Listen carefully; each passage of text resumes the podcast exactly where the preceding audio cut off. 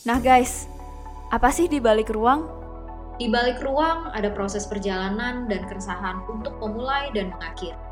Tenang aja, lo pokoknya bakal bisa dapetin mulai dari ngatur uang sampai urusan hati. nah, karena itu kita hadir sebagai ruang. Ruang untuk bertumbuh, ruang untuk kita berproses. Dan mungkin bisa jadi ruang baru untuk lo. Apa pun itu, mungkin jawabannya ada di sini. Dengerin terus yuk, mulai ngatur ruang lo di sini. Follow juga Instagram kita di @ruang.corp. Dan ikutin terus podcast kita di balik ruang. See you.